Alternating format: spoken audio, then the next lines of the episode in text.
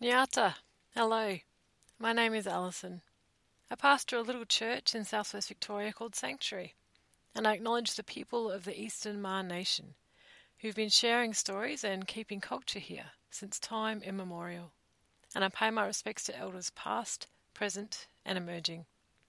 School's done, and I'm back in the car, in the rain, recording. I hope you like the background noise. Today I'm reflecting on Luke chapter 1, verses 26 to 38, when Mary has a surprise announcement, and she responds then by singing the Magnificat. The first time I heard the word virgin, I was in primary school. I was confronted by a mean little gang who asked hungrily, Are you a virgin?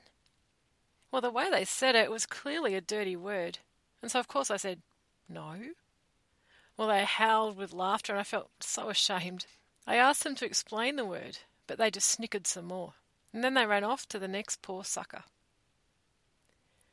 A few years later, I was in high school in America, and at that time and place, and to the concern of many parents, health workers, and conservative Christians, very few 15 year olds were virgin. And so a series of billboards went up.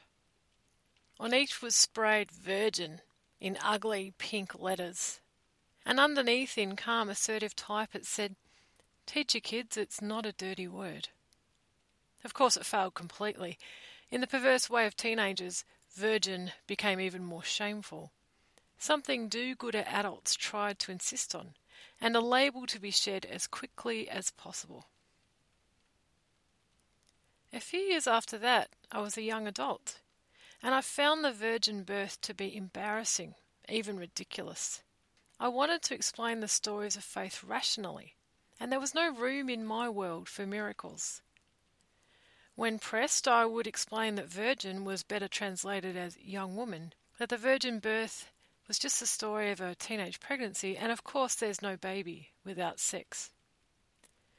And while I'm still convinced that virgin is a mistranslation from a Hebrew word for young woman, and while I understand that there are important theological, historical, and political reasons why it was translated this way, I'm ready to let these things and these arguments go for now. They're not the point. Instead, it's been over 30 years since I first heard the word virgin, and I reckon it's time to take a proper look at the term and see if there's anything good in the concept worth claiming. Now, the first definition in the Chambers Dictionary implies incompleteness. A virgin is someone, implicitly a woman, who's had no sexual intercourse. As an adjective or a describing word, something which is virgin is in the original condition. And I'm quoting It's unattained, untouched, unexploited, never scaled, felled, captured, wrought, used, and so on. Now, these definitions all imply passivity. The mountain is just waiting to be scaled, the forest to be felled, the field to be tilled, the gold to be dug out of the ground, and the woman to know a man. Was this what was important about Mary's virginity? Was it passivity? Was it that she'd not yet known a man? Was it a physical thing? Well, many would say yes. In desperate attempts to disassociate Jesus from women and from sex, wombs, blood, vaginas, and birth, most theologians have insisted on Mary's physical virginity.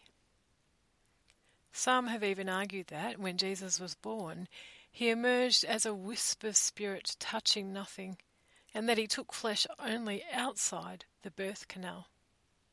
Others have claimed that Mary remained a perpetual virgin and that the brothers and sisters of Jesus, which are mentioned in the Bible, were really his cousins. But arguing about Mary's sexual history is a distraction. Historically, most definitions and theologies have been written by men. And so we come up with these definitions, such as a virgin is that which is not yet being used. It suggests innocence, but also ignorance and the many images of Mary as insipid, pale, and submissive uphold this particular point of view. But I, of course, am a woman, and I question this way of thinking of Mary as passive, as her as merely unused. Because when are women most fiery and powerful? Well, the first thing I think of is young girls, and there are plenty in our congregation. Young girls who know exactly who they are. Before they have internalized the gaze of others and adjusted their behavior accordingly, they exude confidence and competence and completeness. We adults might use words to describe them like fierce and feisty, stubborn and wild, but what we are seeing is contentness. It's a product of freedom, and it's something that often fades as children, especially girls, adjust their attitudes and their behaviours to meet other people's expectations. When else do we see women so fierce and so complete? Most often on the other side of their reproductive years. At some point in their 40s, most heterosexual women realize they've become largely invisible and that they have a choice.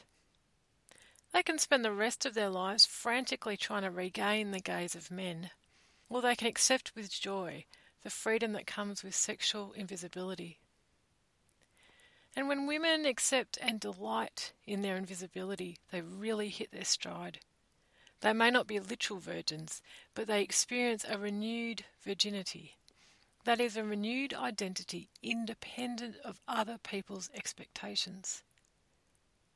This can be a time of shedding conformist behaviours, a time of really knowing or rediscovering oneself, a time of finding one's deep power and fearlessness. It can be a time of moving towards wholeness.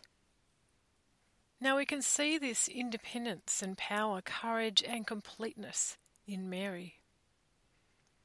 In tonight's story, we encounter her before marriage or motherhood, and yet her identity is already fully formed. For the angel tells Mary that she's already found favour with God. Her identity and what makes her beloved do not rely on being desirable, married, or maternal. They do not rely on her being desirable, married, or maternal. In God's eyes, the Virgin Mary is already somebody, and this somebody already pleases God. This same somebody lives in occupied Palestine, and the child she conceives will be named God Liberates, for that is what the name Jesus means. And this somebody sings the Magnificat, a radical hymn which claims that God has brought down the powerful from their thrones and lifted up the humble. God has filled the hungry with good things and sent the rich away empty. These are hardly the actions of an ignorant innocent or a celibate simpleton, that is, a virgin in the pejorative sense. Instead, these are acts of political defiance performed by a fierce woman a centered woman, a strong woman, a woman who lives in occupied territories, who knows herself and her political terrain, and who dares to resist. Mary challenges the powers, and she claims a small circle of freedom in the baby she will bear, the boy she will name God liberates. In other words, her virginity is her strength, her superpower, if you like, because it frees her to live fully, completely, and wholeheartedly for God. And so it should be for each of us. Consider the Virgin is liberated from the constrictions of the human gaze. She doesn't need to prove herself to anyone. She doesn't need to please because she knows that she is cherished by God. The Virgin assumes that women, like men, are complete in themselves and are made in the image of God. The Virgin proclaims her obedience to God and to love and to justice above anything and anyone else. The Virgin doesn't care about censure and she will not be silenced. And the Virgin wholeheartedly sings God's praises and gives birth to wonder, and to joy. Not many of us are virgin. I'm sure I'm not the only one who's shied away from the word.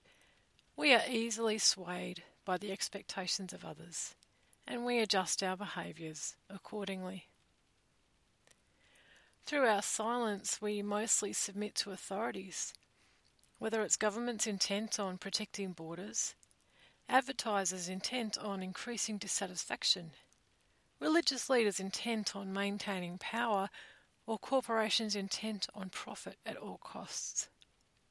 We sadly agree that the rich seem to get richer and the poor seem to have even their little taken away. But how rarely do we help lift up the lowly? How rarely do we help fill the hungry with good things and send the rich away empty? From Mary, from the Virgin, we have much to learn.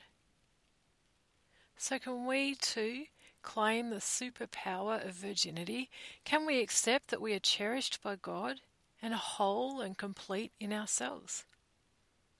Can we confidently proclaim God's liberation and justice? And will we work towards these things for other people? And will we nurture that which is Christ like within us, offering hospitality and tenderness and nourishment? And when it's time, will we birth it into the world? For we are all called to participate in God's kingdom culture. And may we respond with Mary's wholeheartedness. May we too be virgin. And may God grant us courage to wait, strength to push, and discernment to know the right time, that we may bring into the world God's justice, Christ's peace, and the Spirit's joy. Amen. If you enjoyed what you heard, there's always more to read on our website at sanctuarybaptist.wordpress.com. Sanctuary is funded entirely by members and supporters. If you'd like to support the work of this little church, you can make a donation via PayPal, and you can find the details for this on the website. That's all for today, and thanks for listening. We'll catch you another time.